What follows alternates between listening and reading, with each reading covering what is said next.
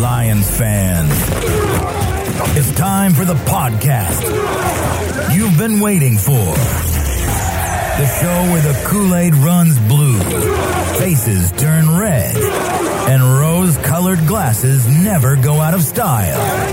This is the Detroit Lions Podcast, your Detroit Lions and Reddit connection. And now, two guys who are up to their ears in kneecaps Chris and the Riz. Hey, Idaho Lions fans, welcome to the Detroit Lions podcast, episode 427. This Detroit Lions team has claws. This is the official Detroit Lions podcast for Reddit. I am your dashing host, Chris. And with me is my good friend and so gorgeous, just rocks the screen, Jeff the Riz Risdon. How are you doing, brother man? It is good to be with you, Chris. We're we we are celebrating a win. Isn't that nice? Like that. I, it's just so nice to, to come out and, and to, to know that I'm going to be talking to you and talking to the people there on YouTube that are watching us live on the stream. By the way, click that like button so you know when we're coming. Click that subscribe, and uh, we're, we're and and we're talking about a win. We're not talking about like moral victories, although I think we will actually talk about a moral victory a little bit. But we're we're talking about like actual progress and good things. We're not nitpicking like bad things. That's good. Yeah, yeah, yeah, yeah, yeah. Oh man, this is awesome. This is a good week. This is a really good week. We're going to talk a lot. There's a lot to talk about, a lot to look back on. And uh, yeah, you're right. WMW. WMW2, that handsome SOB Jeff Risdon. Uh, today's show, we're going to talk about flushing the Washington commodes. We're going to talk about Dan Skipper and the boys. We're going to discuss the current injury situation. We have a special guest who's going to join us. Uh, we're going to look ahead to the Minnesota Vikings and a whole lot more. We got a great show lined up. Riz, are you ready to go, my man? Let's do it. Let's kick this off and break it down. Woof. Oh, I gotta say the hi to Don Burr in the chat. How you do, brother? All right, we'll get into this now. Um, couple of quick things. One thing we have to talk about. Um, I got I got some some some altering news today. St. Jude was scheduled for the 14th and 15th of October. We have to delay. My my the ones who pay the real bills, my day job is sending me away on those days and has just really scrambled my eggs with this. I just found out. Um, so we're, we're working on it. We're working on it. We are um, we are trying to coordinate a time where we are both available for 24 hours, and uh, just from a preliminary look at our calendars, it's not easy, but we are we are trying very hard to make this work as soon as possible. We will. It's delayed, not postponed. Yeah. We will do this and uh, and get to it. But I apologize. We just have to delay. I if I could tell them to pound sand, I would. Um, welcome to help super chat my way into that. But anyway, that's the way it is, and that's where we're at right now. I apologize to everyone. All the events are still going to happen. The the big scavenger hunt, the whole thing. We've got that going on. The global event. Um, we'll get more into that, and we'll have a lot of that laid out here shortly. But sorry, work is unfortunately work. You you guys have all done it. You know what we're talking about here. So, with that being said, we also want to just give a quick thank you to one of our good friends, our latest subscriber. His name is Corey Chupa sorry, Corey Choop. Thank you, Chupa Troopa, for joining and hitting the subscribe button. We appreciate you. All right, let's talk about flushing the commodes. Let's do a game review. There's a lot, lot, lot, lot that happened in this game and a lot to talk about. And I will tell you that we got a great article at Lions Wire. We're going to use that as a little bit of a template to talk through some of this stuff today because this guy, um, Geoff Risdon, um, he, he he did a really good job of breaking down the game. Did you see it? Do you ever check out Lions Wire? Riz? is that is that something you look at? Ever? Yeah, that that guy, that guy knows what the hell he's talking about most of the time. He's a little smug, but other than that, he's a pretty good writer. yes, yes, he is. Uh, okay, we're going to use that. We're going to talk about it, and well, you can follow along. LionsWire.com usatoday.com. Gosh, I was going to say our site. Um, good stuff there. Always a great place to, to check out and get your latest Lions news. But first and foremost, um, we talked about this in the Slack. If you were in the Patreon Slack, which is the most intelligent Lions chat on the internet, you knew that Dan Skipper was going to be starting the game at right guard well before anybody else did and uh, was, you also knew the team was pretty convinced that he was ready to take that that next big kind of step. and take a step he did, boy, he looked really, really good out there. Uh, Dan Skipper got a lot of praise from the coach. Uh, if you watch the uh, the the po- the presser with um, Taylor Decker, you saw him talk about Skip. He knew him. He hosted him at a visit at Ohio State when he was there. I mean, he's known him for a long time. There is a whole boatload of love for Skipper in in that locker room, and it was great to see him able to take the step. And you saw it in his eyes. You saw it in this guy's eyes. I have a picture of him. I shared it as well in the Slack from uh, training camp. And if you look at Skipper's eyes, you can tell there's a real soul of a man in there. Boy, that's that's uh he's a heck of a dude.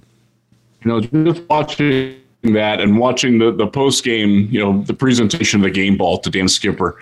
Um, I've known Dan since he was at the Shrine game as a prospect. Uh, I got to spend 15 to 20 minutes talking with him there, you know, privately one on one. He's a good dude. He's an easy guy to root for. And he had a fantastic, he had the best summer that he's had in his career. He's been, he's, this is his sixth season in the NFL. Like, it's not there's some Johnny come lately. This is a guy who's been battling for years and years. He's bounced around team to team, been with the Lions a lot, but, you know, had, had never had never been better than he was this summer. Yeah. And we all watched on Hard Knocks when he got fired. And, um, you know, you don't think of it normally when a player gets cut or released or waived or whatever. We don't necessarily use the term fired, but Dan used that. And I thought that was really poignant. And I thought the, how he handled that and how he worked that into his story, like, and, and, and made it relatable. Like, Hey, if you've been fired, what was it, 22 times he's been fired? I think he said 22 NFL contracts. And this was the first time he'd ever started a regular season game. Um, and for him to go out and do what he did, look, he gave up a sack on the first drive. They, they ran a stunt on him and they caught him. The good on them. Mm-hmm. After that, he kicked their freaking ass. And it was so cool to watch. And the fact that the team appreciated that and that Dan Campbell recognized that and appreciated that and sent him out there before he talked, before Dan got up to the podium in front of us he sent Dan Skipper out there to talk. Like that's to get a sense. I, am emotional thinking about that, like because it's not something like you don't get stories like that very often. It's really freaking cool. Couple things. It, it couldn't happen to a better guy. It really couldn't. He's signed 24 NFL contracts, and he's actually earned money on five of them. That's it. I mean, wow. you think about that. Think wow. about you know that that's that's just a wild ride. And then I will tell you. I mean, you saw the video, and and they presented him uh, talked to somebody who was there when the, the skip chants were going on. After there was there were tears flowing down his face. He was just so emotionally engaged. And and again, here's here's the ultimate uh, Dan Campbell kind of a player, a guy with the grit and the never give up attitude. The guy who they said who said you you did everything right. There was nothing you could have done otherwise when he got cut and he continued to grind, fight, claw, scratch. Is there anything else I could have done? Right? He, I mean, you could tell he was really deflated on cut day uh, when we saw him on Hard Knocks, and then to see him standing there with his his hands on his hips in that moment when they were chanting his name in the in the locker room, that he deserved that. He deserved that as oh, yeah. much as anybody on the team, and I just feel so good for Dan Skipper. The game, what he gave to this team as a guard. Hasn't started what was freshman year in, in college. He was he played guard last. Steps yeah, he, in. He, pra- he practiced Friday. It was the first time he practiced at guard since he was in college. He he ran like a handful of walkthrough snaps at left guard in, in practices in the summer, but there was never live action stuff. It was all just walkthroughs. So, like he, he was a he was a senior in college in 2015. It's been it's been a long time since he ever played that position, yeah, yeah. and he's six ten.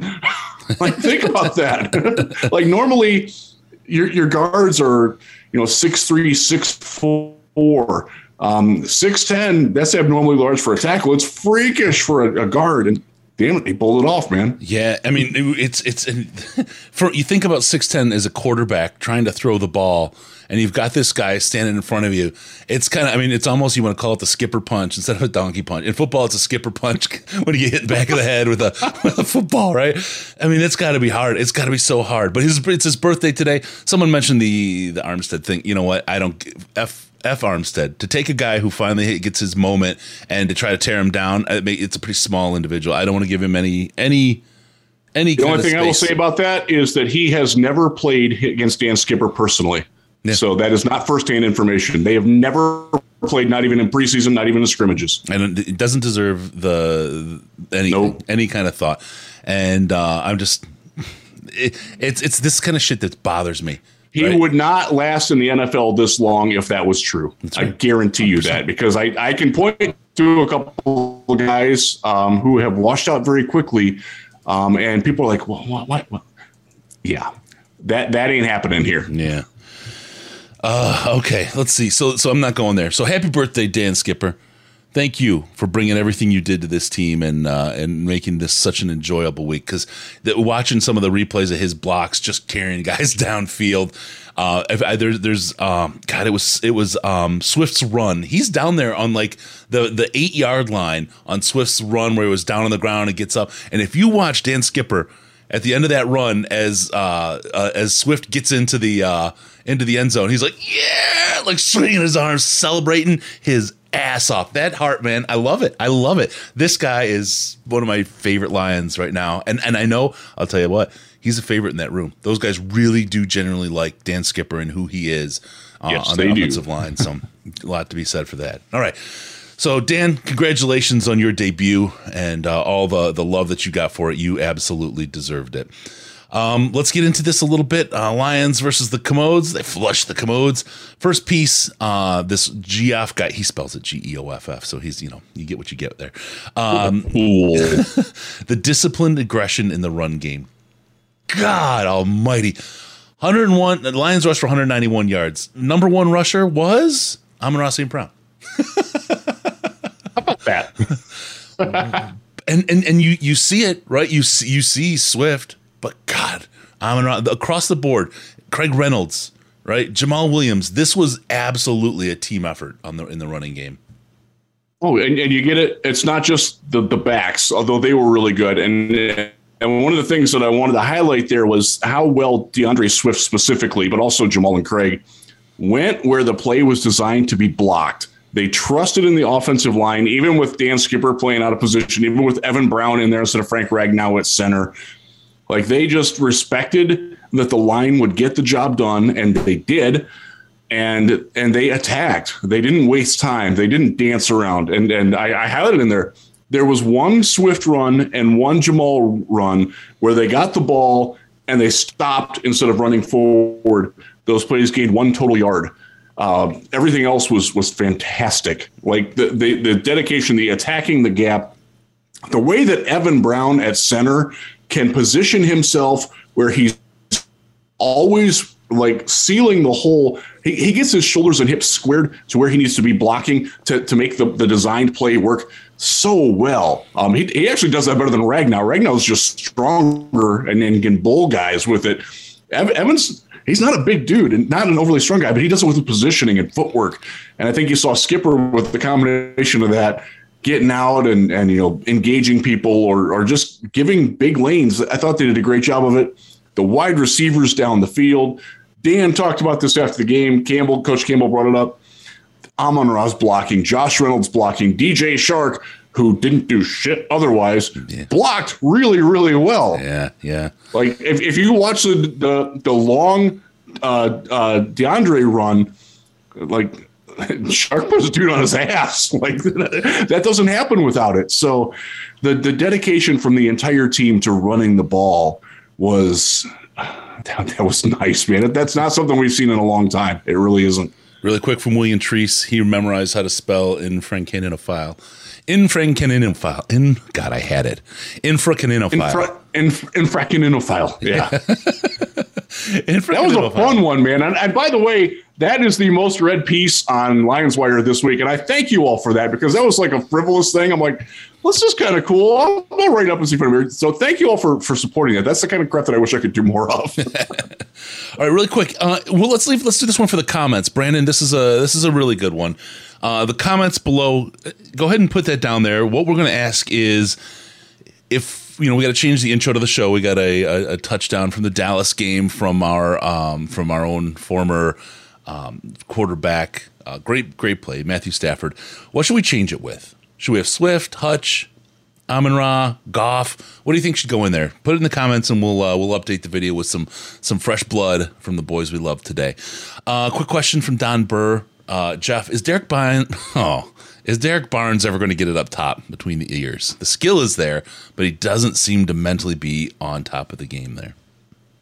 His head's still spinning, man. Um, I, I, hope it works for him, but right now it's not looking good. He wasn't good again Sunday. Um, he's been, I don't want to say replaced, but his his role is definitely diminishing. It's look, this is a guy they've they've moved. He moved positions at Purdue. Detroit's tried to move him again. I, really wish, honestly, they would move him back to the rush, the the, the, the Jack Sam linebacker that, that the Lions don't actually use much of. Um, but uh, right now, it's not looking good, man. All right, let's uh, let's move on. The next one, Jared Goff was very good, but also lucky. I, and and you talk about it so well in here, Jeff, where you talk about how he took the riskier throws. He wasn't shying away from the riskier throws. There was a couple times when it looked like that was a, maybe a little bit too much risk taking, but uh, he got out of those those situations on the mo- for the most part. Um, I like the Goff I've seen, and what it was he got six touchdowns this year already. Um, yeah. One pick. Yeah, one pick. Again, just for comparison's sake, I'm not. I don't care. Whatever. Matthew Stafford is five. he has five picks already. That's crazy. So, um, and, and two of those like were, were Stafford throwing directly to an opponent. Like it, it wasn't like a, a, a dropped pass or off somebody. Like right. it's like here, have the ball. Let me look at this really quick because I want to get this. Um, yeah, so he's got four touchdowns and five interceptions, Matthew Stafford. And I, I just got, love a guy, love him. He's a great guy, all that kind of thing. And it's I'm not trying to be the uh, the you know jilted girlfriend here, but there's only like about 30 different yards difference passing, but you got six t- touchdowns and one interception from Jared Goff. So far this year, we've got an upgrade at the quarterback position. That's that's all I'm going to say. He's playing well. Uh, there's no doubt about it. And and uh, one of the things that I wrote in there, um, and it, it was something that I was very careful about in wording it is that we want a more aggressive Jared Goff, but we don't want like carelessly aggressive Jared Goff. Right. We don't want him like you, you, if you watch Josh Allen and the Bills last night, like Josh Allen, by the way, phenomenal game. But Josh Allen will take some risks that are like if it's if it's like 99.9% of other quarterbacks have ever played the game, you're like, what the bleep is that guy doing? Oh my God, terrible. And, and sometimes it works out for him, but sometimes it doesn't. Goff can't be that guy. I don't want him to be that guy, but I want him to make the, the, and the throw that stuck out to me was the throw over the middle to, to TJ Hockenson in the fourth quarter, coming across with, with the, the commander's best, cor- best cover guy, William Jackson, all over him. Yep. Goff put that ball into a, it was a Matthew Stafford throw from Jared Goff. It sure was. And I haven't seen a lot of those. And the fact, A, that he tried it, and B, that he made it was a very, very positive development. He, he made some mistakes, no doubt about it. He got lucky. If Cole Holcomb has eyes on the side of his head, he's got six points going the other way when, when Goff misses Swift on the swing pass. Mm-hmm. Uh, the, the misfires in the red zone they're bad. Like the, the, it, it, it's Tim Boyle esque how bad he misses some of those in the in the red zone. But damn it, man, he came back and he played a, a very strong overall game. Uh, and I like uh, again that, that throw to Hockenson. They made a, another throw on the next drive to Hockenson up the right seam. Another one, very small window to a receiver that he trusts. And the other one that stood out, the touchdown to Amon Ra, the first one. Yeah. Where he's running and he's under pressure and he gets pounded, but he delivers the ball. It wasn't perfect spiral, wobbled a little bit. Mm-hmm.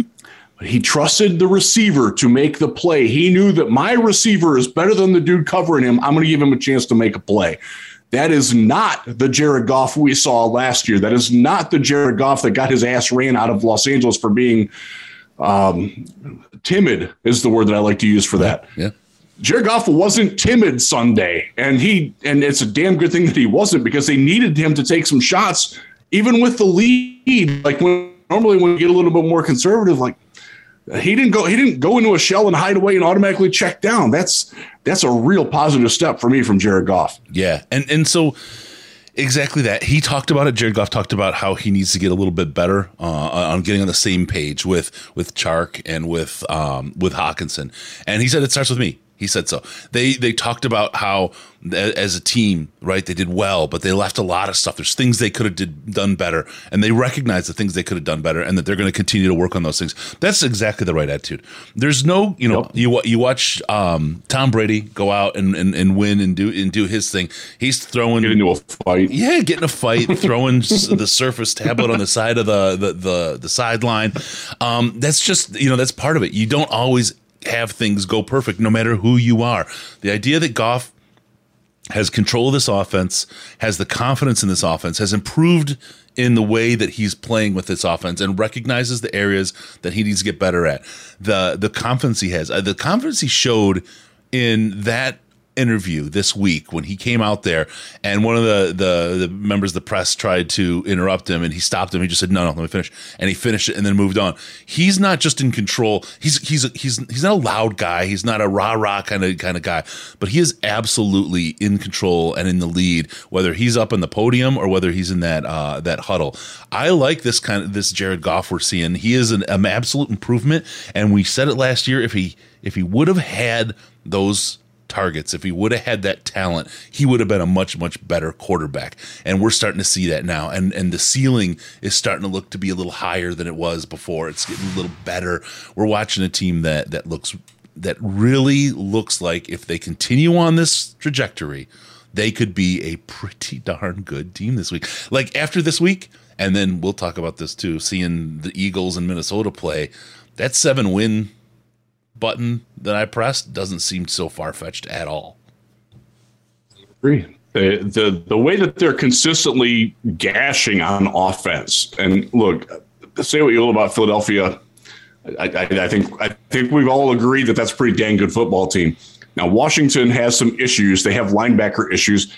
By the way, I told people that the Lions have better linebackers than Washington going into this game, and people are like, "What the bleep are you talking?" And then after the game, I had a few a few people, and it came up in the Slack, are like, "Damn, dude, you were right, man. like their linebackers are really bad. Like I thought ours sucked. Like at least ours are aware of what's going on." Uh, and by the way, the the dichotomy that's going on now between the the the Lions linebackers are god awful, and we got to replace everybody. And the same people out of the other side of their mouth are like Rodrigo for rookie of the year do you understand how freaking stupid you sound? Pick a side. Like, like it, it can't be both. Like, there's a lot of times, well, it can be both. It can't be both. People drive me freaking nuts. Yep, yep, yep, yep. Um, so Mike Hodges finishing without going into try not to lose shell was new to this Lions fan. We we passed in the same old Lions sure run situations to win the game with confidence. That goes to the next topic here, written by Geoff. Um, Washington's offensive speed adjustment in the half worked a little bit too well. This is absolutely true. This might be a little something that shows um, opposing teams a way to attack this Lions defense because that second half they came out quite strong. Now Jeff Okudah not being there for part of that was was part of that. Not being you know perfect for part of that was was some of the uh, situation as well. But um, their adjustments had a real effect on the Lions defense. And they and and this goes back to the preseason game against the Colts, where the Colts they run they run horizontal pass concepts. They use their speed not vertically to stretch the field, but horizontally to get you in chase mode. Mm-hmm. Um, and it's especially effective against a zone because you got guys transitioning and they're a little bit slow to get on it. I, I love the way Washington used Curtis Samuel in the second half. Like that's yeah. That, that was good football. That that's that's good offense from Washington. You know, tip your cap. The other the other teams a lot of new good things too, and they did. And I thought uh, that they found a way to get Terry McLaurin. They put him in motion a little bit more. They stacked him a little bit more. They did some really savvy adjustments that took advantage of what they do well and what the Lions don't do well. And I, I, give them credit for that. Okudah going out hurt. They completed seven of eight passes as soon as he went out. He came back in. Next two passes were incomplete. Yep. Somewhat, somewhat uh, causational uh, or correlational, but uh, I, I, always screw that up, Chris. You got to help me on that. Corollary and not cause cause. Whatever, whatever. You don't know what I mean. Um, Correlation does not equal yeah, causation, um, but I, I, thought I thought the the blueprint on how to beat the Lions, specifically when Okudah isn't in the game, is you make them chase across the field, and their guys are just faster than your guys. Look, it's not a fast secondary. Okudah is the fastest cornerback that we've got. Mm-hmm. And now Will Harris is faster than than Amari Amani Oruwariye, who hopefully will be back. Hopefully, hopefully yeah. with the back injury, you never know, but hopefully he'll be back this week. And he, he just doesn't play that fast. And you see, like Mike Hughes, a very fast guy, doesn't play fast and and doesn't react fast. And I, I think that was exposed. And then the safeties you know, I actually thought DeShon Elliott played a, a, very good game, certainly better than he was in the first week. Uh, and that was nice to see. But again, not a guy who's going to to, to run with Curtis Samuel across the field. Um, they they isolated Rodrigo once, where where Samuel lined up outside, started in, and was in the slot running towards the tight end area at the point of the snap that uh, that made that him Rodrigo's mark, and he had eight yards on Rodrigo on the pass. um, and then Rodrigo, like Rodrigo's trying, um, he just couldn't get there. And Elliott over the top was was preoccupied by the action on the other side. You know, Washington's offense in the second half, like the other team deserves credit. Sometimes they did a really damn good job of making adjustments and executing in the second half. Um, they were able to use speed better, but uh, the Lions held on. I thought that they did a better job of at the end. They switched back out of zone into a little bit more man coverage where they were better, where the, the, the defensive backs would come up and get their hands on the on the receivers to let them not get that clean free release. Uh, and, and I give I give Aubrey Pleasant and Aaron Glenn a little bit of credit for making the adjustment to the adjustment. Happened later than I wanted to, later than I was comfortable with, but they at least made it. So I, I was you know, you, you know me, Chris. You know me if you follow me at all, listeners here. Um, I'm very big on giving the other team credit when they when it's due. Yeah, you got to give got to give Carson Wentz and, and the the Commodores. I almost said. yeah, we'll call them the Commodores. That works. The they, they, deserve some credit for how they how well they played in the second half. That's a team that's going to beat some teams. Uh, that they beat Jacksonville. By the way, the transitive property they beat Jacksonville. Jacksonville shut out the Colts. Uh, so and maybe, maybe Washington isn't so bad after all.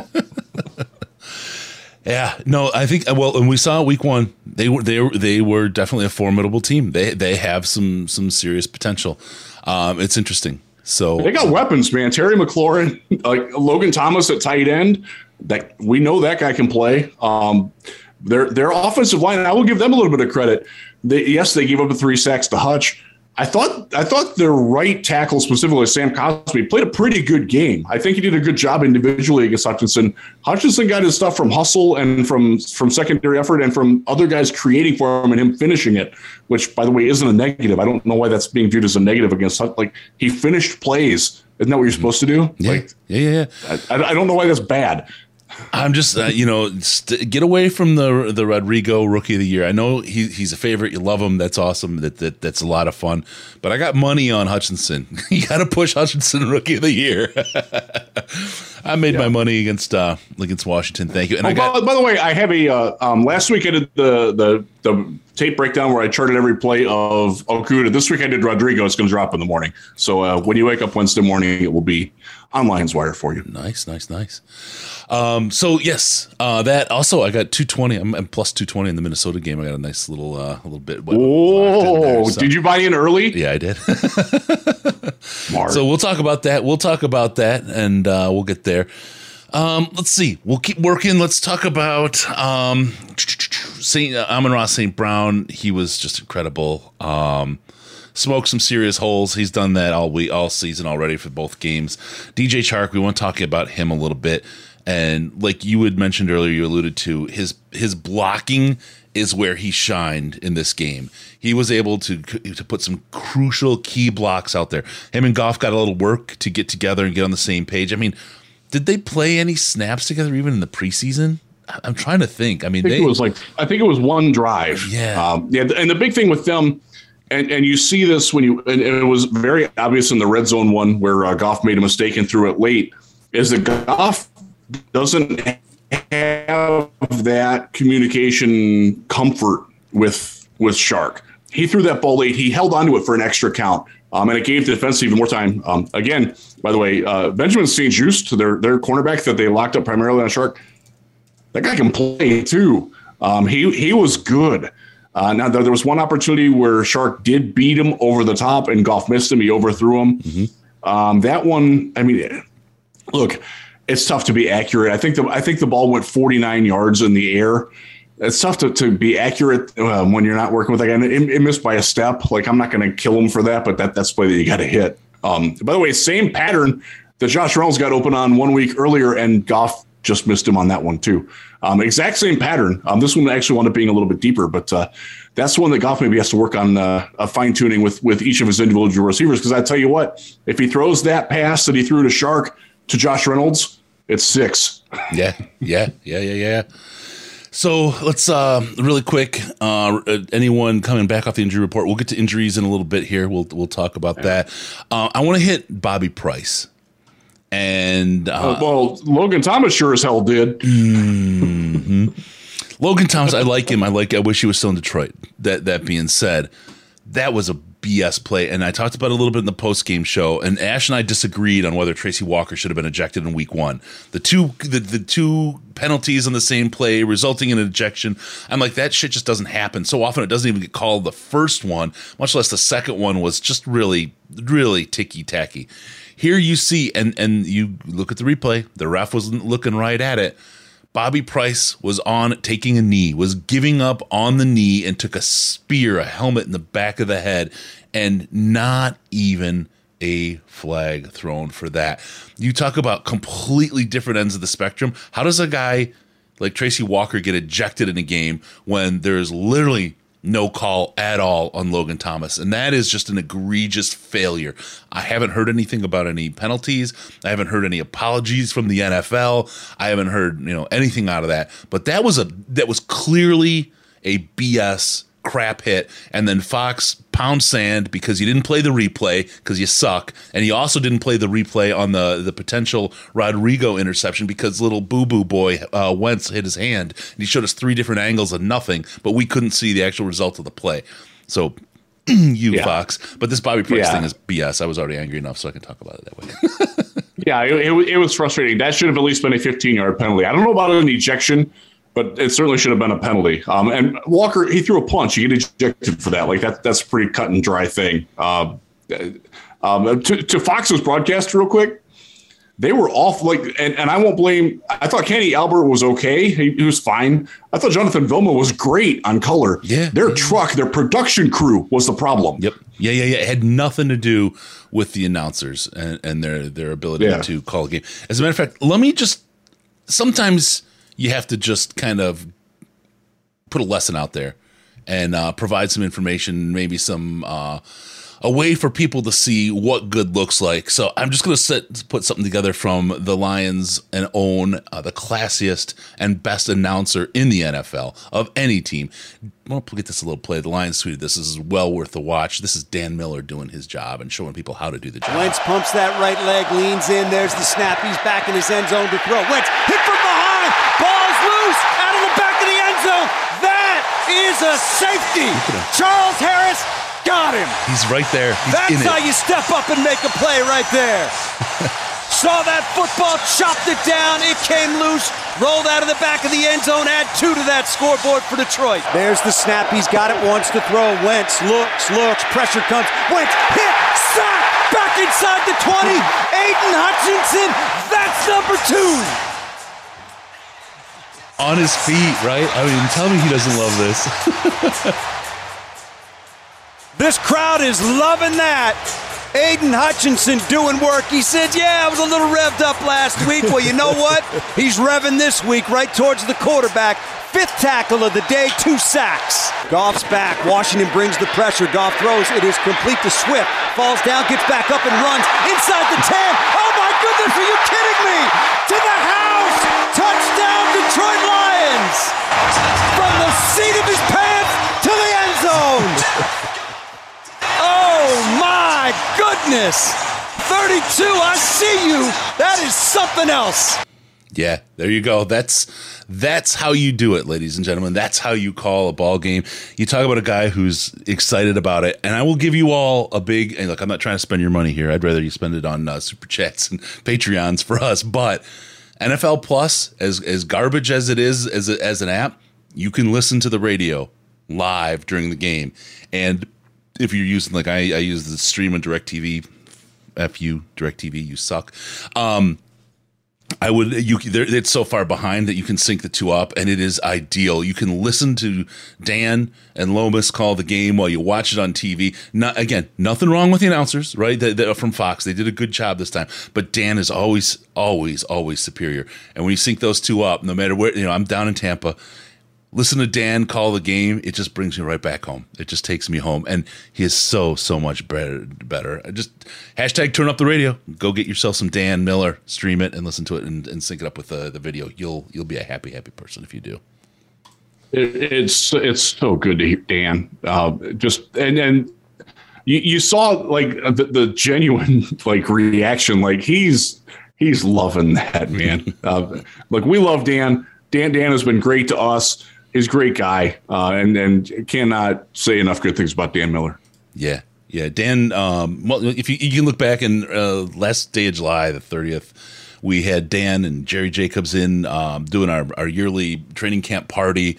Really, really great. Really, really great. Um, Dan's such a great guy. Jerry's great. It was really great to have him. So there you go. All right, let's talk a little bit about uh, Jared Goff nominated the FedEx Air Player of the Game. That's our third nomination now. Rookie of the week, Aiden Hutchinson this week. He's up for uh, for that, and then also the ground player last week, DeAndre Swift. Um, this is not something we're used to from this Detroit Lions offense. this is not something we're used to. And, and um, so Goff isn't going to win. I, Tua, Tua, Tua's fourth quarter might have been the best fourth quarter in NFL history. Like 199 yeah. yards, four touchdowns against the freaking Ravens. I mean, like go Tua. That that was that was nice, man. So he, he, probably deserves to win, but it's nice for Goff to get nominated in this. Uh, four touchdowns. What was it? 254, 251, 254 yards. Yeah, 254. Um, he had a great day. Um, and I'm glad that it's getting recognized. He deserves it. Um, yep. And if you're a Lions fan, you should vote for him. But uh, don't be upset when he doesn't win because he probably wasn't the best quarterback in the week. Not this week. I mean, if you go, go across two weeks, he's looking good. But you know, still, you know, mm-hmm. and just the fact that we're continuing to see our guys get nominated like this t- says a lot about how the team is doing. Right? We're we're good. We're we're, we're doing well. Uh, so he got nominated. Also want to talk about Jeff Okudah. Jeff Okudah out there. I need this guy needs some credit because a lot of people dogging him, and he's coming back from a career ender injury for a ton of players. And he is out there as the unquestioned number one cornerback for the Detroit Lions. Even when Amani's healthy, Jeff Okudah is the guy. This is year th- this is year three, right? Year 3 mm-hmm. of Jeff. Missed a year last year, played under a crap coach the first year, but usually year three is when you see what you got. This guy's had everything stacked against him, and yet still he's coming out fire.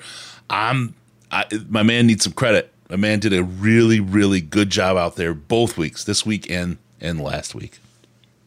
Cut out DeVonta Smith week one when he traveled with Terry McLaurin in this game. McLaurin had one catch. Um, we all saw it, and and Okudah like he got he got caught in the spin cycle and missed a tackle too. Bad play. Beyond that, I think I think I think I had Okudah for two other catches. Um, both of them were in zone, and he made tackles right away. Yep. You can't ask for much more than what you got. Um, yeah, he got beat once. That that's going to happen. Terry McLaurin, damn good football player. We all know that.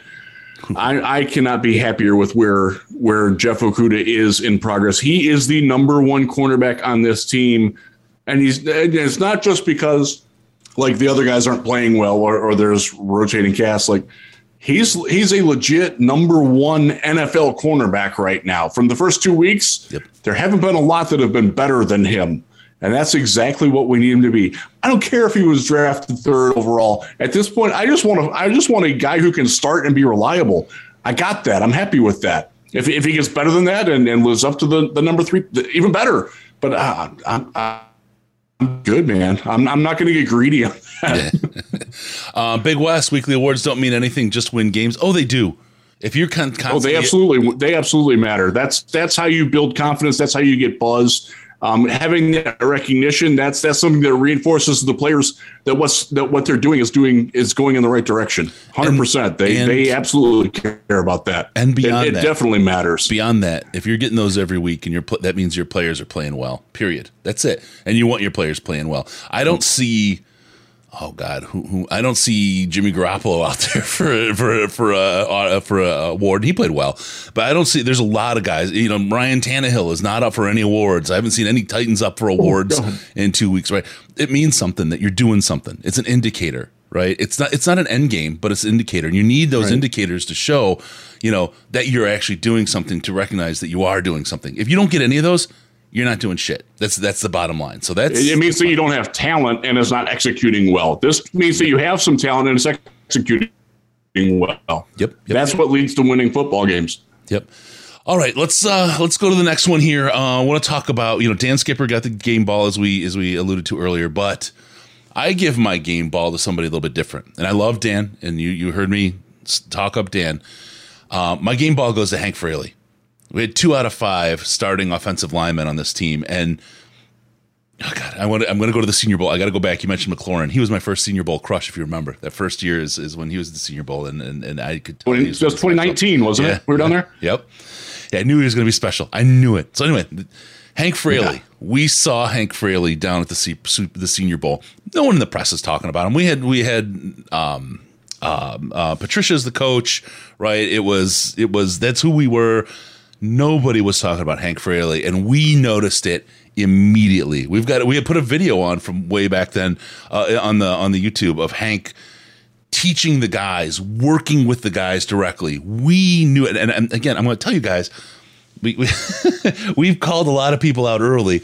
Uh, Skipper, if you if you you know you saw it in the chat again in the Patreon uh, Slack chat, you saw we we knew what we were going to get with him today this week. Um, but Hank Fraley, we could tell he was something special when the switch came between the last coaching staff and um, and uh, Dan Campbell and, and Brad Holmes, we were very, very adamant that we need to keep Hank. Hank is something very, very special. I don't know any other offensive line in this league that's going to plug three guys in as backups and perform as well as this team did against the uh, those wonderful uh, the off, uh, defensive Against line against in Washington. Daron Payne, Jonathan Allen, like that that Montez Sweat. These are all first round picks. Like Washington used four first round picks in a row on their defensive line. One of the best one of them, Chase Young, was out. Yep. Probably good for Detroit. Yeah, Those yeah. other three guys, like they're all they're all good. Like they, they hit on those picks. that's that's the strength of their team. Yeah, no, absolutely. And so to be able, Evan Brown, right, starting center potentially on any team in the in the NFL. Last last year took a little heat. He's a guy you could just tell had the talent though. He had the ta- he he stepped up yesterday. And we talk about Dan Skipper. We have to give a lot of love to Evan Brown. This kid is really he's brought it. He played so well in a in this in a position, and, and you got Skipper and Brown side by side, center and guard. A guy who, as we said, hadn't played guard since since college, his freshman year.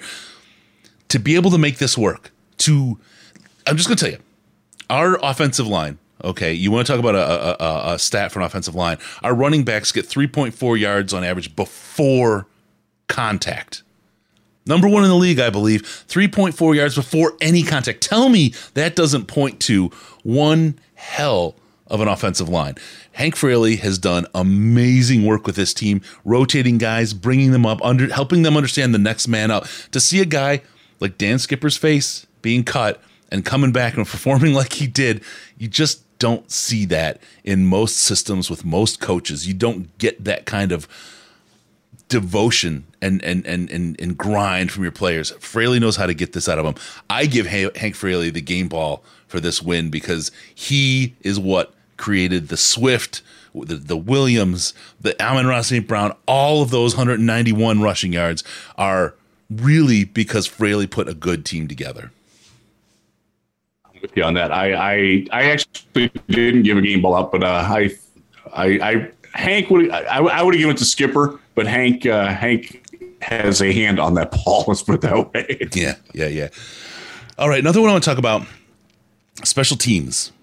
And and you talked about it a bit in, in your article. Special teams was on point. I just want to reflect back to the time when people were crying about Brayden Coombs. Oh my God, he hasn't been employed for two years. Oh, they fired Brayden. What's wrong with this organization? Oh, oh, Brayden. Dave His Fitt- own dad won't hire him. Dave Fipp. We, we we interviewed him at the Senior Bowl this year. Guy was awesome. He's awesome personality. Off, great, great special teams coach. Those guys are out there performing. Cephas, most people didn't know he was playing. He was out there and made a play on special teams. Very good play on special teams. That was while Direct TV was screwing its its its its customers. Um, I recommend all kinds of ways not to play DirecTV. There's options out there to not pay anybody, and at this point, the NFL doesn't deserve money on this kind of stuff. But anyway, um, I gotta say, Dave Fipp just really did it. Just really put this team together. This this special team team. They were. Oh, I believe the word was tight that that, that used. They did, and and this is um, when we're at training camp and when we're at practices during the week the media hates special teams practice because we're, we're not getting to see anything that like is useful for us. We're okay. They're practicing. Oh, great.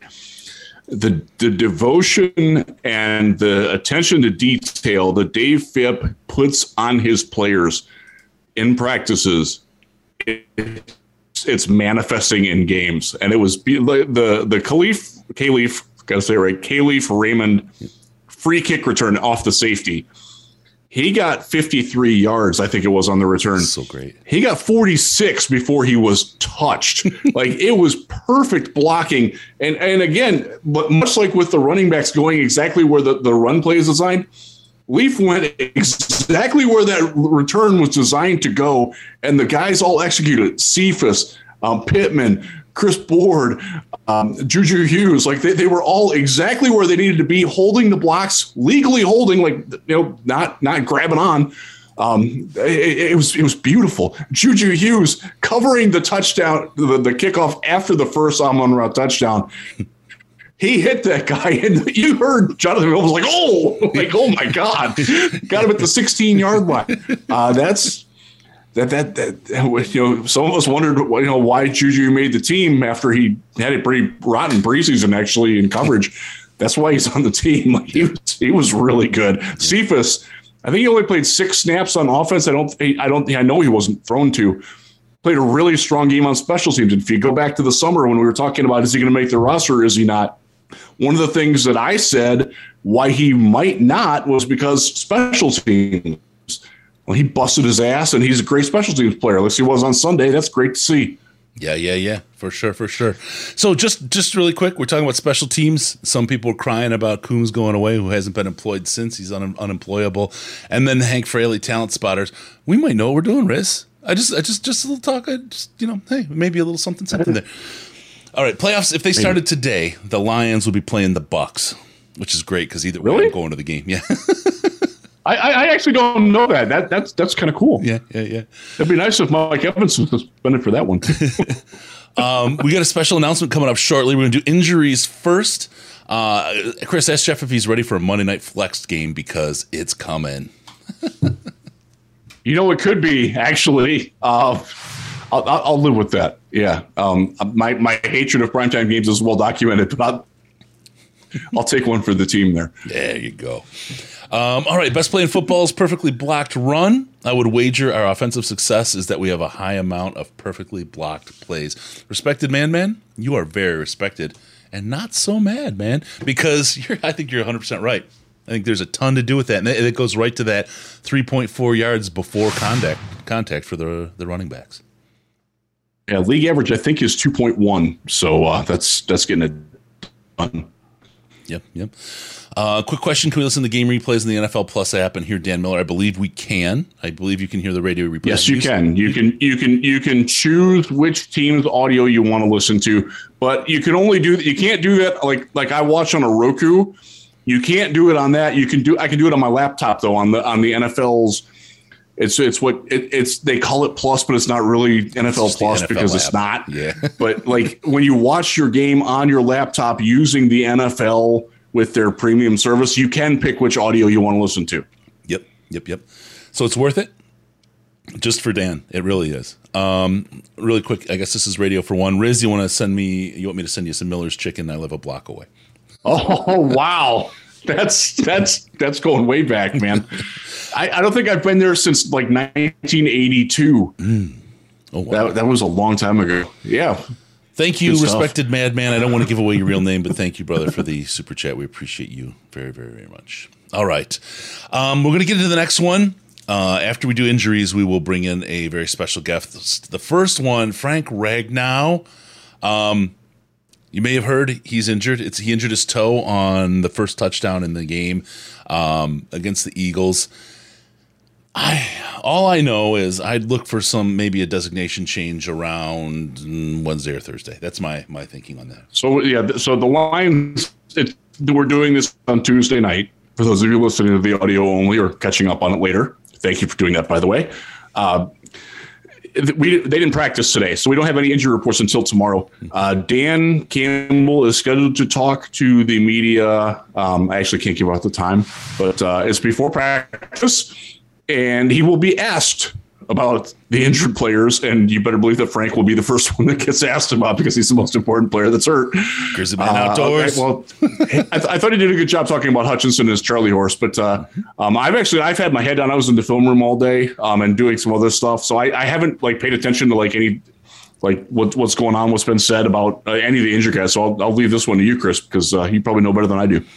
Uh, yeah, Rags. I think we're going to see him come back as as probably questionable, then or doubtful, then questionable, then he'll be he'll play Sunday. I think. I just I just that's my gut. Um, Jonah Jackson. I don't think we're going to see him for a bit. Um, more to come. It's not just a finger. It's a. I mean, it's a finger, but it's more than just a. It, a boo-boo. it's it's more. That, he's as, as I told Huge yesterday. He's not sitting out with a freaking hangnail. Like his, it's. You remember Taylor Decker last year, uh, and and Taylor, um, he broke uh, this knuck, this finger right here, and it was bent out. And when he did that, it tore the ligaments in the hand here, so he couldn't move anything from this part of the hand over. So he couldn't move his thumb, couldn't move his finger, um, because that it was like it it was just messed up. This is the part where I don't know is that that's what happened to Jonah, but it sounds like that might be what happened to Jonah. this is where the video is important. Uh, yeah, um, lot to see there. We'll get we'll get him back, but it's going to be a bit. Jerry Jacobs, we're we're waiting for words. He had a, a tweet uh, go out today where he was um, talked about coming back, um, and then he deleted it. Jacobs watch. Beep, beep, beep. Keep your radar going. Jacobs watch. Um, and Remember, he's on PUP for two more weeks, and then they have a bye uh, after one week. Um, and I, I said this before. I think both he and Jamo will be back week seven in Dallas, and not before that. And that's not an indication that they're not ready. Yep. I think that's the team wanting to make sure that they're even more ready. Yeah, yeah, absolutely. And um, much, much, to, much to see there. Much, it's it's a strategic play. I think more than anything. Um, we'll leave it at that. We'll talk about it as it happens more than than anywhere else, or in the Patreon Slack chat, of course. Um, really quick, Loretto, thank you for the super chat, my man. Uh, what is a successful season for the Lions versus Goff? There has to be some overlap if we win seven to nine games, mostly in terms of contract for Goff. I feel the Lions feel totally different about Goff than the fans. I would say they- fans are coming around, and then I think fan, uh, Goff may may change some minds. Um, I think also you're going to see a huge jump in the salary cap coming up, and I think that he's going to sign for a good bit of money. But I also think that uh, Jared Goff, well, I, I think he's going to wind Remember- up here. We'll see. We got a, we got a lot of games to play still. I think he's going to wind up here, and I think we're going to be happy that he is. And then He's um, what- also under contract for 2023. So you're looking further out than that. I don't think anything's going to happen with his contract this offseason. Uh, that's, uh, I, I just don't. Um, un- unless the Lions want to lock him up under a market rate because other guys, um, the price tag again is only going to go up, and other guys who are better than Goff are going to set the bar even higher. Lamar Jackson, um, as an example, uh, is going to get he's going to get ridiculous money. Um, and by the way, that that like there's a bunch of Lions fans that are like, oh, we can go get Lamar. No, you can't because if if he doesn't sign, if he doesn't sign with the Ravens, they're going to franchise tag him.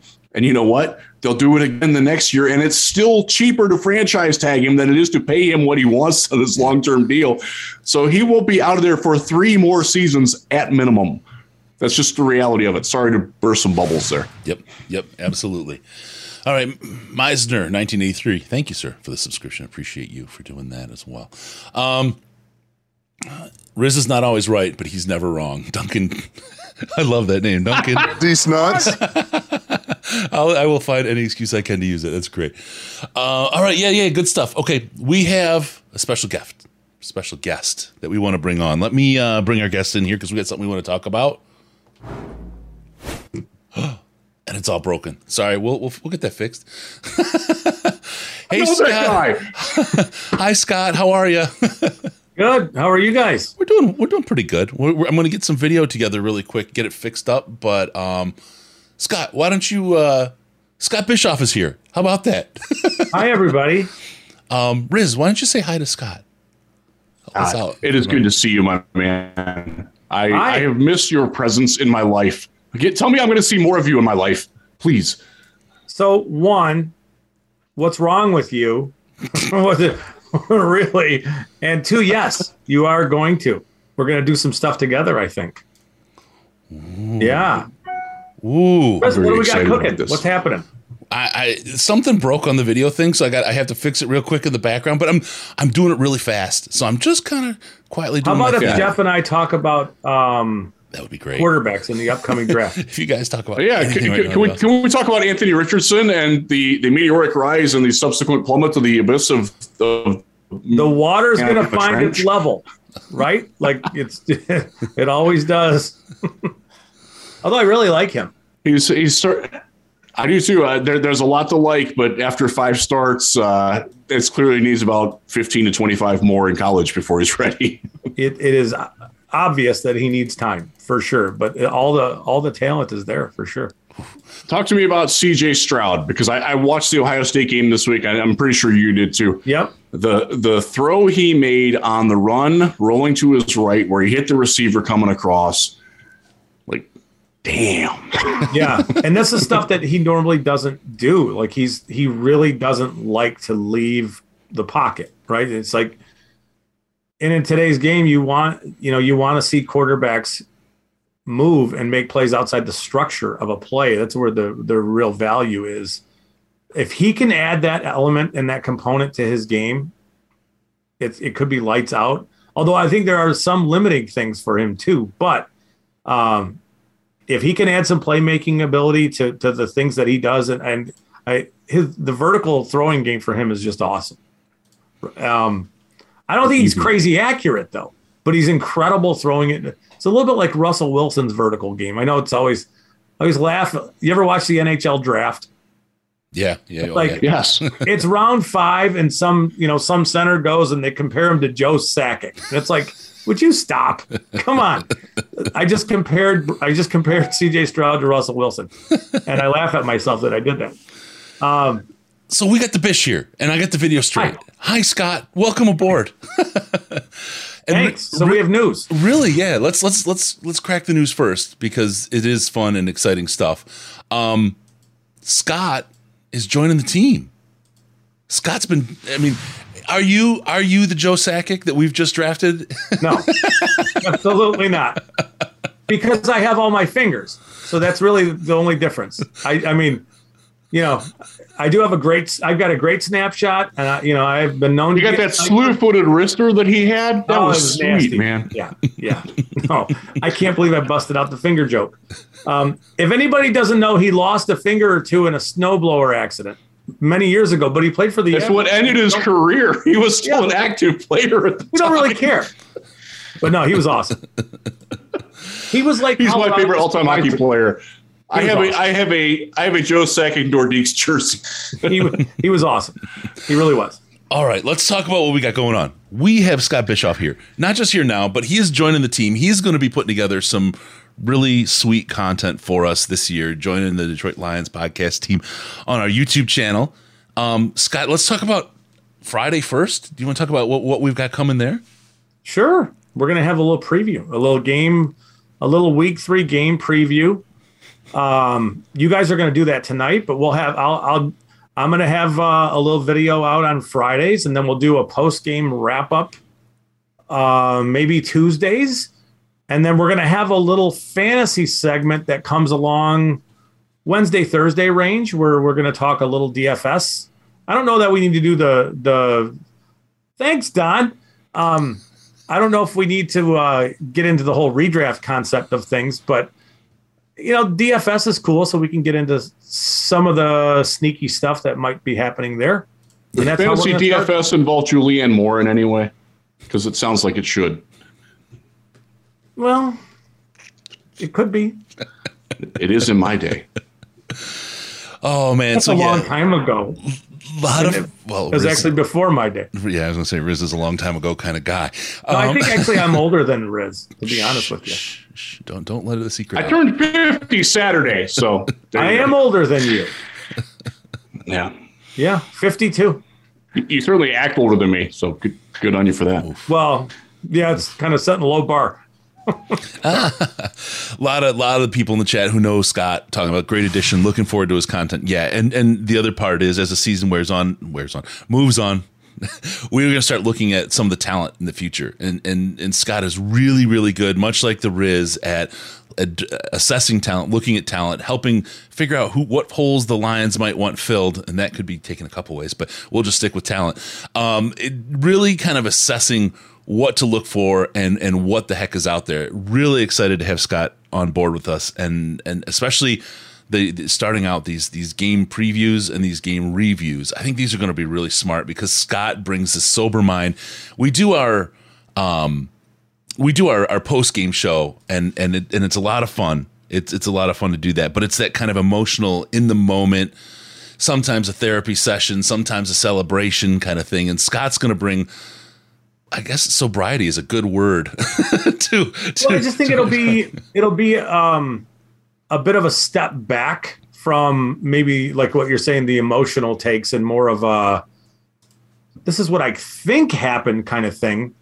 Um, not that it'll be any. I mean, it, you know, it'll just be a touch different than the than this, you know, the real spur of the moment analysis. But um, I mean, I mean, I'm excited about it because it's you know. The, doing the pregame and postgame, it'll it'll be an interesting way to to look at what's happening and areas that may have you know spots on the team that might have performed really well, but others that might have not, and things that we can do there. And then like like you were saying, Chris, when it comes to draft season, I, no offense to anybody else, but I, we're gonna we're gonna crush Lions draft. We just are. Yeah, it's a smoke show. We, it's so good, and and I love it with Scott because we have these debates we, we call each other and we'll argue about players, but we'll also agree on things. And I think that's great. The, the ability to have civilized discussion um, and differing opinions. Uh, I, I, can't, I can't wait for that, man. It's going to be so good. It's going to be good. It's going to be really good. Yeah, yeah, it's gonna be it's gonna be awesome. Oh, we got a question here. Riz and Bischoff could be our version of AG and Deuce. Expect you guys to be demonetized at least once a month as a result. Uh, potentially. Oh boy.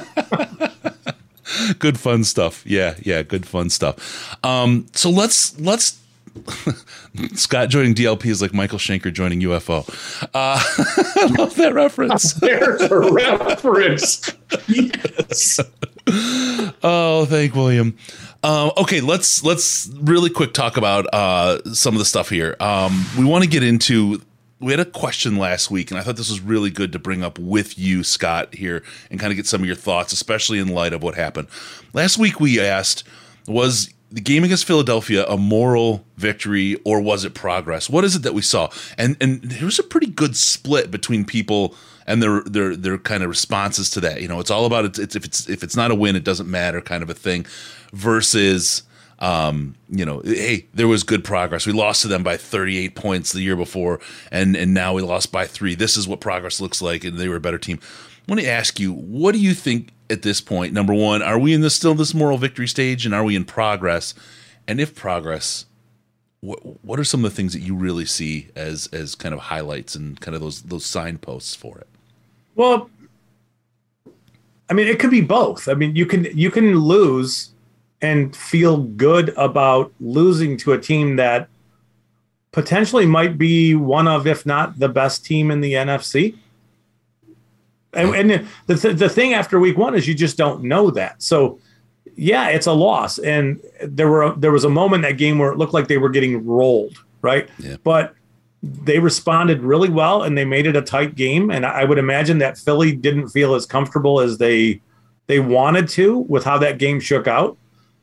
Um, so you know, you lost, and I took it as a, a bit of a moral victory. Like you know, in four or five weeks, we might look at that game and think, "Wow, you know, Philly is four and or four and one, five and zero oh kind of thing," and the Lions played them pretty tight, and that might look like a great loss.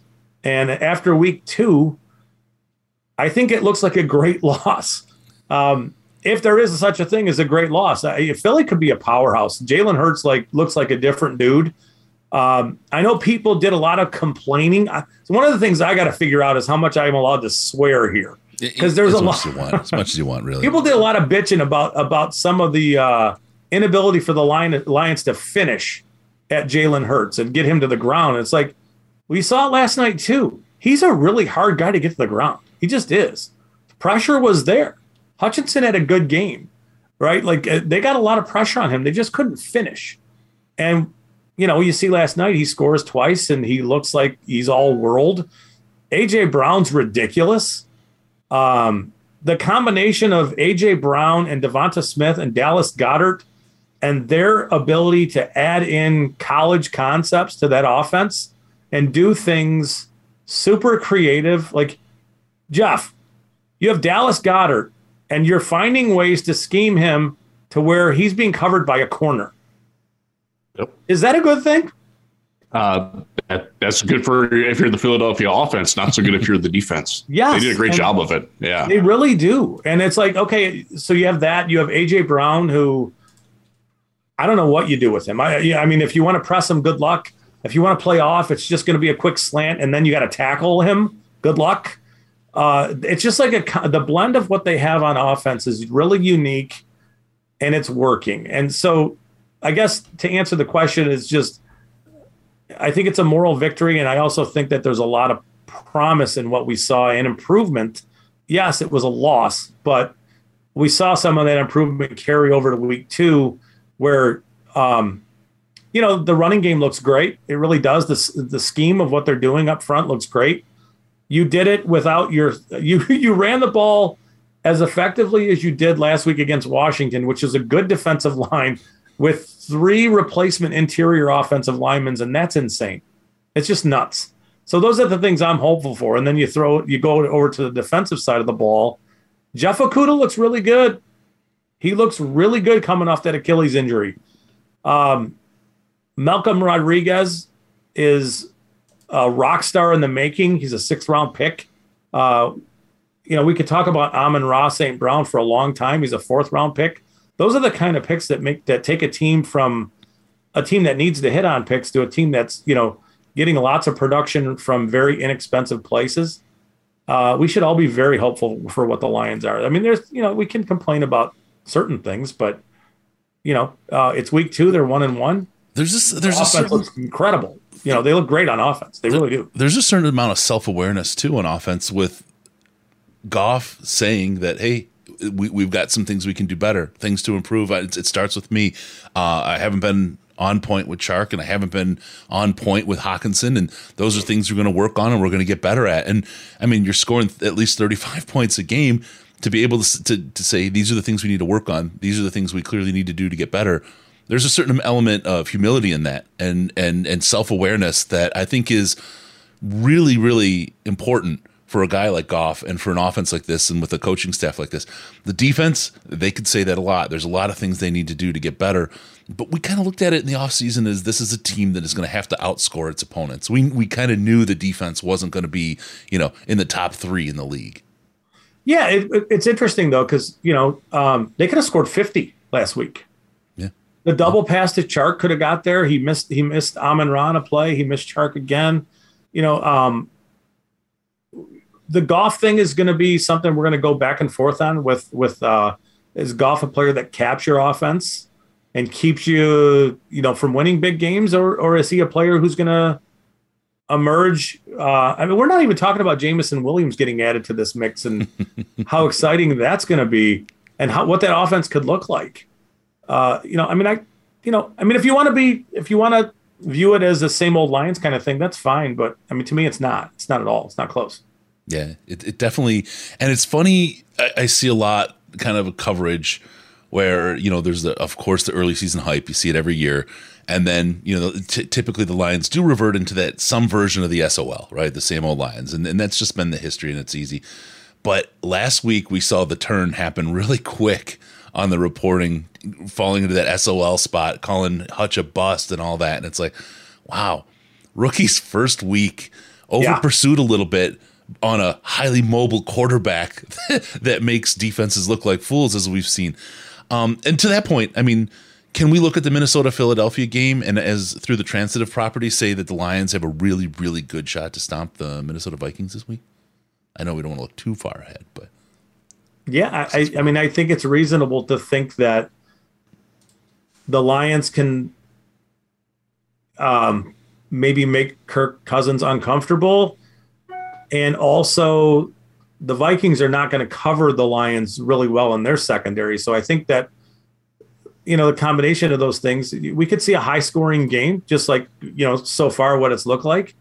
Um, the Lions' offense is up to the task, though. I mean, they're doing just super smart things. Like something as simple as, and this was a part of the game in which I felt the same old Lions grip. I felt it sort of put its fingers around my neck, and, and it was right before the Amon-Ra uh, jet sweep 58 yard yep, run. yep. And you could feel that game being, it just was all of a sudden this game is too tight. Shouldn't be this tight. And then next thing you know, the Lions are in the red zone and scoring. It's like, okay, in the past, they go three and out here, they punt, and now they're in trouble. But instead, dagger in the, you know, you, he puts a dagger in the in the in their back, and it just. But something as simple as them using that play and understanding what coverage Minnesota was in, and knowing that they're in man coverage. So if we run this play, we know the outside corner is never going to see it because he's going to get buried by the numbers of the of the of the receiver, and we're going to run the the receiver inside and pull the cornerback. We're going to crack on the safety, and Amon-Ra should have plenty of room to run here, and and it worked incredibly well. But it's simple stuff like that. It's just so simple. It doesn't have to be super complicated, and, that's the kind of stuff they're doing that makes me really hopeful for, for where they'll be as an offense. Riz Ben Johnson, you want to give you want to you want to praise the BJ a little bit? Yes, yes, I do. uh, I, I thought Come that- home. I, I thought that the play that Scott just alluded to was the perfect time to counterpunch because they were reeling a little bit. And and Washington had seized the momentum and was playing very good football. And before you came on, Scott, we were talking about the the offensive adjustments that Washington made that worked. I- I- Yeah. they did a great job of, of, of using their speed vertic uh, horizontally, and it gave the Lions a lot of problems. The Lions came back and did the same thing to them, and and you you heard it on the on the game broadcast. You heard the outside guy yell, "Oh!" shit." Yep. and he knew he was cooked. He saw it was Montez Sweat. He, he like pivoted around and got into chase mode, and that there was nobody there. Perfect play call. Also, to focus, we talked about the attention to detail a lot. Craig Reynolds sold that fake like a mother. Goff sold that fake beautifully. He put that ball in Amon-Ra. You couldn't. He didn't move. Yeah. like that's that's perfect execution. Yep. The, the fact that they didn't screw up any part of that, that right there should bury the SOL stuff with this team. I, I mean, Yeah, I mean their attention to detail has been incredible. Yep. It has. Yep, the misdirection, and and and it's rare that you see the cameraman fooled or camera camera person fooled on these broadcasts. Fox got blown out twice in that game by the misdirection of the Lions. I was pretty impressed. I mean that it was it was just very very on point, very well crafted, very well a, a, a, a level of execution that I'm not used to seeing from the offense. As good as Stafford was, as good as when we had a running game with with uh, Reggie Bush and and Joique and all that. I mean, those were good games, but it just didn't have this kind of. That felt a lot more, you know. It's if you if you're at all into to soccer at all. I remember the World Cup when it was Germany against what was it, Argentina or Brazil, it was like watching, you know, uh, the, the uh, Argentina. I think watching them was very much like watching jazz music, whereas Germany was like watching a, a watch being made. It was just that that kind of pure precision and the pure yep. the precision won right and that's really i think what it feels like we're seeing with kind of ben johnson's offense here is that real kind of perfect timekeeping kind of perfect kind of piece now when it doesn't work that's where we're seeing those those again to the Chark the Chark throws and the in the Hockenson throws that it's not quite in time and not quite aligned but if they get those gears meshed they could go like you said 50 they could really go places with what they're putting out there yeah. All right. Um, why do you agree with Ron Rivera's choice to go for two there, Scott? I don't. I don't know what I don't. Was there any analytics at all that backed up? Like, did he just did he think the score was a different score?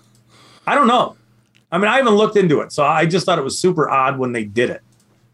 Yeah, yeah, didn't, didn't make a lot of sense. Uh, uh, he didn't explain it very well. He did explain it. It was clear that he was agitated by the question and, and wanted to just get through it and didn't yeah. really give a great answer. Yeah. Yeah. It was yeah, odd. There's, there's yeah. Um, but uh, uh, the only thing I can think of is that the first one worked and it was a really nice play. Second one, no. Yep, yep.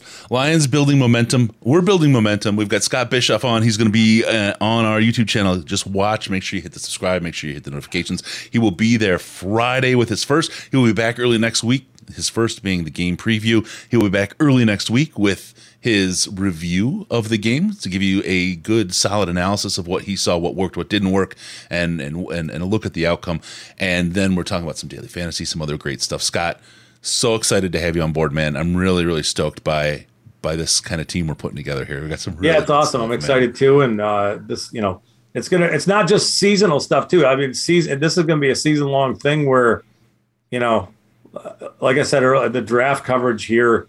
I I feel uncomfortable always doing this kind of stuff, but I don't think we're going to be touched from a draft. I just nope yeah, we're good. we got so much fun. It's gonna be so good. All right, Scott. I know you, you had a really, really busy day, man. We're with you. Thank you for showing up. Really excited with everything going on. Give our best to your family. Uh, Thanks, we love guys. You, man. I appreciate it. We'll talk to you soon. All right, bro. Thanks. All right, we'll see you. See you Scott Bischoff joining the team with some great new content. Detroit Lions podcast. So good to have that guy. I I have known Scott for a very long time. Um, he is one of these smartest draft evaluators, and not the again, we talked about it. I love arguing with him because we're going to bring things up and we're not going to get personal about it. We're just going to keep it like with what's the film, and that's that, that's the kind of content that I I cannot wait to create with him. That's going to be so much fun. We got to get him in the Slack. Oh, I didn't even think about it. We got to get him in the Slack. I'll get him in there tonight so we can uh-huh. have some of those personal arguments and right there. Good stuff. All right, Scott Bischoff joining us. We're really excited to have him on the team. It's gonna be it's gonna be some great content. You guys are gonna love the angle, and um, it kind of frees us up to do some other things as well. Um, just more, more, more. You guys keep asking for more credit, more content. We're uh, putting it together as best we can to get you some really good quality stuff. And I think Scott nailed it. Our draft coverage is to be untouched, untouched in Detroit, man but we still have a season of stuff to cover. So we will do that. We'll keep getting it. We got that. Now, um, 15 more games. At minimum. At minimum. John Warden, thank you. T. John Warden, thank you so much for subscribing. With that, I want to tell, ask everybody we do it once a show, so you got to bear with us. Uh, please like and subscribe. The like button is right there. It's free. It's easy to do. It helps us out a lot. Helps other people find us. Helps us doing our thing. Destroy all. Thank you for your subscription right there in the on the fly, and the subs. Those also help us help people find the show and uh, help us grow the channel and do the thing. And again, add people like Scott. All those things are the things we that help us to add these great people, this great coverage, and then create this great content for you. So, uh, just it's the quick ask: subscribe, hit the bell so you're notified when the content comes out. Hit the like button while you're watching. It really, really does mean a lot and help us a lot, and we appreciate you all for doing that. And I will stop talking about it now. All right, uh, let's talk about the look ahead to the Minnesota Vikings. Um, Eagles proved Oh, I just got really quick on Dez. Sorry, I want to cover Eagles proved his point on how dominant the Lions are this year uh, when they played Minnesota. We're looking ahead to the Minnesota Vikings. This Riz, I think, is a very very important game. Maybe more so for the fans than the team. Every game is important to the team, so I don't want to diminish the importance there. But folks are on a super high ride right now after that Washington game. They're going on the road to US Bank Stadium, and I'm I'm it, this is one I think people will come crashing hard if the Lions don't pull this one. I got my money on my Lions. I think the Lions are are, are in my mind the favorites here, but this is really really important for fans. They need this second win to help carry them. I believe. Where's your head at, man? Yeah, and, and I, I, think most fans are sort of unsure where to be on the team yet because they lost to Philadelphia, and I think they know that Philadelphia is good, but okay, you still lost the game. It was a home game. Yep. And Washington, like you, you kicked their ass the first half, twenty-two nothing. And then they came back a little bit. And a team that's a little bit better than Washington, and I think Minnesota is better than Washington overall, certainly on offense, is going to be more difficult to repel when they make that inevitable run. So it, it's one of those deals where uh, do you know what you got in your team? Like how how good can we feel? How confident can I be that this team is what I want it to be? That I you know that they're they're going to be able to beat good teams consistently. This is a good test for them. Uh, it's first time they've been on the road this year. That's going to be a little different. Uh, that's always a little bit of an adjustment. Kirk Cousins um, not playing in prime time is a different guy. Justin Jefferson is the best wide receiver in football right now, with DeAndre Hopkins being suspended out. And although AJ Brown has put his name in the conversation too, um, he's a problem. And and it's not just a Jeff Okudah money or a problem. This is he he's a problem, folks. Like and and they're they're good enough to go around. Now, last night, if you watched the game, you saw the other guys didn't step up. And some of that was Philly playing well. Some of that was Kirk Cousins being pressured and having problems dealing with that pressure. I think the Lions can do that. So uh, my key to this game, um, there's two of them. I'll, I'll, go over them real quick here. The first one, they cannot let Kirk Cousins get comfortable. No. They've got to keep him um, worried, wondering where that rush is. Don't give him time to survey the field. Don't give him time to find Justin Jefferson down the field. Don't give him time to find Adam Thielen. Uh, and the other one, you've got to hit your shots in the red zone. Four for four in week one was fantastic. You're kicking 31 yard field goals against the Minnesota Vikings. You're not going to go home a winner. You've yeah. got to capitalize in the red zone when you get there. And Goff did a great job in the first week. This week wasn't. He had some, but it's got to be. It's got to be all. Um, otherwise, you're not going to get that win. Yeah, yeah, no, I, I, I'm, I'm with you. Um, Mike Hodges, Philly may have given us a good blueprint. I think you're right. I think that Minnesota's reeling a bit after that performance because they just they did get completely smoked. Um, and they've got a short week to try to figure out Detroit after that. Detroit has, you know, other than the drinking that uh, that Coach Campbell did uh, in prep of review of the game. Um, By the way, that was a joke. Yeah, yeah.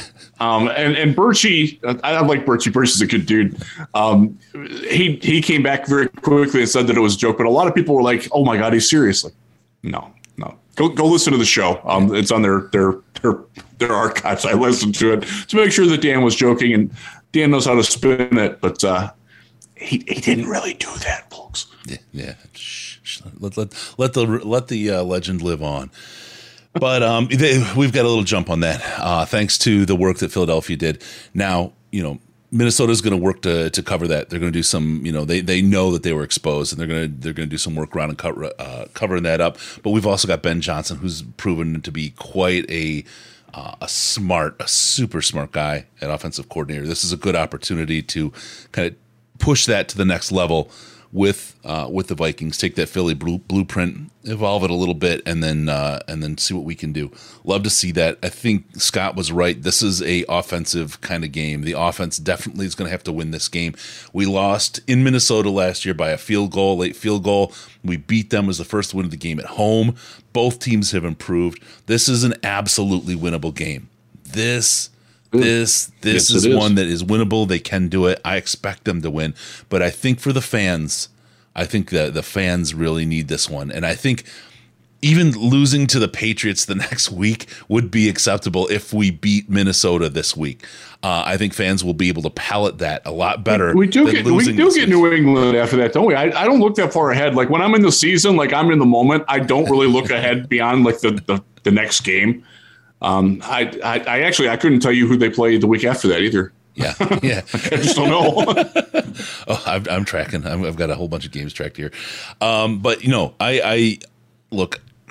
I, and I'm not saying a, a, loss is acceptable, right? But I just think people will be able to handle it better if we were to lose to New England and beat Minnesota, particularly because it's a division game. But right now, the high that people are riding, the confidence in the team and the coaching staff, and that the things are working, will really land if if we get this win here. And uh, so we're good. We're good. Um, I think we will beat New England as well, just to kind of get a, a look ahead. Even with, uh, you know, I think we beat Minnesota, but even if New, New England is not outscoring this Detroit team. Yep. Yep. Yeah. You're not a right. chance. yep. Yep. Yep. They might win, but it won't be because they outscore us. It yep. will be because our defense gives up or our offense screws up. yeah. uh, Mike, you're right. There's a there'll be a rush for the Lions bandwagon. If we beat Minnesota after Hard Knocks, people are w- looking for that excuse to jump on and and really make the Lions their second team. There's a lot of people poking around saying, "I kind of like this. That was interesting. That was that was fun." To see some success, you're going to pull all kinds of people in, and you know what? Some people say, you know, if you didn't love me when I was three and eleven, don't don't talk to me when I'm six and or six and eleven, whatever. Either way, um, I don't care about the bandwagon. Jump on board come more the merrier. We can all party yeah, just, together. Just acknowledge time. that you're a bandwagoner. Don't like don't be talking like you've been here for a long time. Like I, you're welcome to join. It's fine, free country. Yep, yep. But don't don't misrepresent yourself. Yep. Um, and for for those of you who have followed along from the two one six because the team down there ain't doing it, uh, and they oh my god, oh my god, that was that was that was difficult to watch. Watching Joe Flacco score two touch or engineer two touchdown drives in the final minute and fifty seconds to beat the Browns when Nick Chubb scores should have fallen. That's how you lose games. And and uh, I, I, I did an appearance on the huge show. Uh, was that yesterday? Um, and I talked about like the same old Lions and the people who were talking about the same old Lions. I'm like open your eyes and look at what happened around the league. Look at what the Dolphins did to Baltimore. Look at what the Jets did to the Browns. Both of those games had 99% win probabilities and they went the other direction. Yep. Like that same old Lions crap. And it didn't happen in Detroit. It happened to teams that have had a lot more success recently than those have. The Browns won a playoff game a couple years ago. Ravens could they were my pick to go to the Super Bowl this year of the AFC. Their their defense is not looking so high on that. Um, give Tua some credit too. Give uh, Jaylen Waddle a hell of a lot of credit. Yeah, that yeah. dude can play. Yeah, but yeah, that's uh, you saw examples of same old Lions in other uniforms this weekend. I, I hope that is something that sinks into those of you professionally negative people. Yeah, um, Corey Chop, Choop. Sorry, I don't know if I, I, I, don't want to destroy it, but Walker has had New England circled on his calendar for months. Absolutely, he's he's out there. He is going to hawk for that ball. Big West, absolutely. If we beat Minnesota, then Seattle, New England, Dallas are all just checked off as winnable games for this team, especially at the state. Those are the three worst teams we're going to play outside of Chicago. Yeah, yeah. By the way, Chicago threw the ball eleven times. How? how, how Think about. Are you trying? Just think about it. If we beat Minnesota, that puts us at two wins. Those three teams, we'll just say we win five wins, and then you got Chicago twice. What number does that give you? That's seven right there. I can do that math. That's there's my number, baby. Let's do this. Let's do this. All right, there it is. There's your look ahead. Uh, we'll have a, a real in depth look at the upcoming game against Minnesota uh, with Scott on Friday. That's going to break. Make sure you subscribe and hit the bell so you're notified when that happens. Uh, don't forget Amazon.DetroitLionsPodcast.com, Amazon.DetroitLionsPodcast.com to get anything from Amazon, and Fanatics.DetroitLionsPodcast.com, Fanatics.DetroitLionsPodcast.com. Both of those will take you to their respective places, Amazon or Fanatics, right to the site. It puts a cookie in your browser. It doesn't. All that does is tell them that we sent you, and we'll get credit. It takes a little bit of money out of their pocket, puts it in our pocket, and helps us do all the stuff that we do here. So please use those links when you go to those places and help our shows out. Riz, it's been a long one. I want to remind people about Patreon, patreon.com slash Detroit Lions podcast, patreon.com slash Detroit Lions podcast. When you go there and donate as little as $5 a month on that, you will get access to the Slack chat, which is the most intelligent Lions chat on the internet. You've got Riz, you got Case, you got Ash, you're going to have Scott Bischoff, you got Chris, you got Sandman, and you got a whole slew of hundreds of other people having some of the smartest chat, the best discussion, some of the best content about the Lions and and multiple other topics. I mean, we've got dining, which is all about grilling and cooking and all kinds of things, cocktails, drinks, whatever, movies, memes, um, fantasy football, hockey. I mean, you name it. Barbecue. There's tons and tons of other channels for all kinds of conversations. It's really, really well done. Experts in every every area. We have um, Wisco doing his great stuff. He's the one that uh, got me the the 24 contracts and only earned money on five uh, uh, stat on Dan Skipper earlier. He um, Wisco's great. I mean, a lot of experts. He's flipped a million houses, does a lot of construction, fab, does a lot of work as well. Who's a really really awesome guy. You know directly, Riz, with the help when your house flooded. I, am literally sitting in his chair, quite literally. Just a, a, long list of really really great people that uh, take care of each other and have a great time talking Lions and all kinds of other stuff. You can join the crew. Again, patreon.com slash Detroit Lions podcast. Uh, it is the smartest chat and the best group of people you're going to find on the internet that talk Lions, period. Uh, make sure to follow us on Twitter at DET Lions Podcast, DET Lions Podcast. Uh, it's the very best place to check us out without any pants. If you want to see at least shorts and a little bit of class with it, you can go to at Jeff Risdon and follow him as well. And uh, but class list at DET Lions Podcast, no class at all. Give us a call via Skype, Detroit Lions Podcast, all one word, Detroit Lions Podcast. Link up that high. or call us in the Lions line 929 Lions 929 4667. Give us a mess, leave a message. We'll get you on the air with those crazy messages. Uh, also, go to DetroitLionsPodcast.com, subscribe to the show.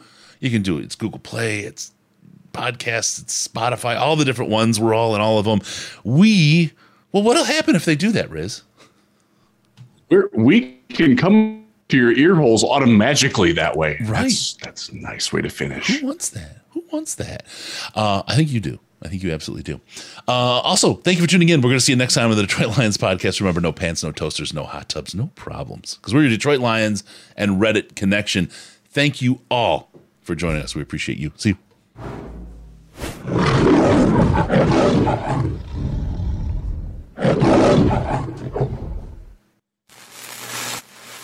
Final seconds winding down, and look at that. How big is that? Chris and Case out of time pack the bag, start the plane. This show is over. You've had enough of that shit.